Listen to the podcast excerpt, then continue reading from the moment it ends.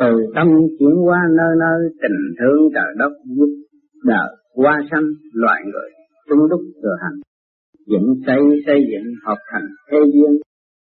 Đại tự nhiên đã kết thành duyên điển để thức giác cho mọi phần hồn.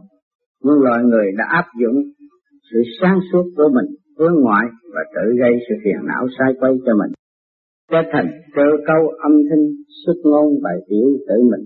Gian thân tiến lên thích hợp cơ tập, hạ sanh nặng nhập góp Phật tạo điên muốn biết được luồng điển nặng hay nhẹ, thì ta nên tìm hiểu nơi âm thanh nhiên hậu, mới minh cảm được luồng điển lên xuống ra sao. Cơ trời phân rõ thấp cao, thế gian cơ thể ra vào nặng khinh. Ấy là chân điển qua tình minh tâm tự hiểu xét mình là ai. Sự nhẹ và nặng phân minh từ hành động cho đến lời nói. Nhưng phần đông đang chạy theo ngoại cảnh đậm loạn, cho nên rất khó mà phân minh rõ rệt.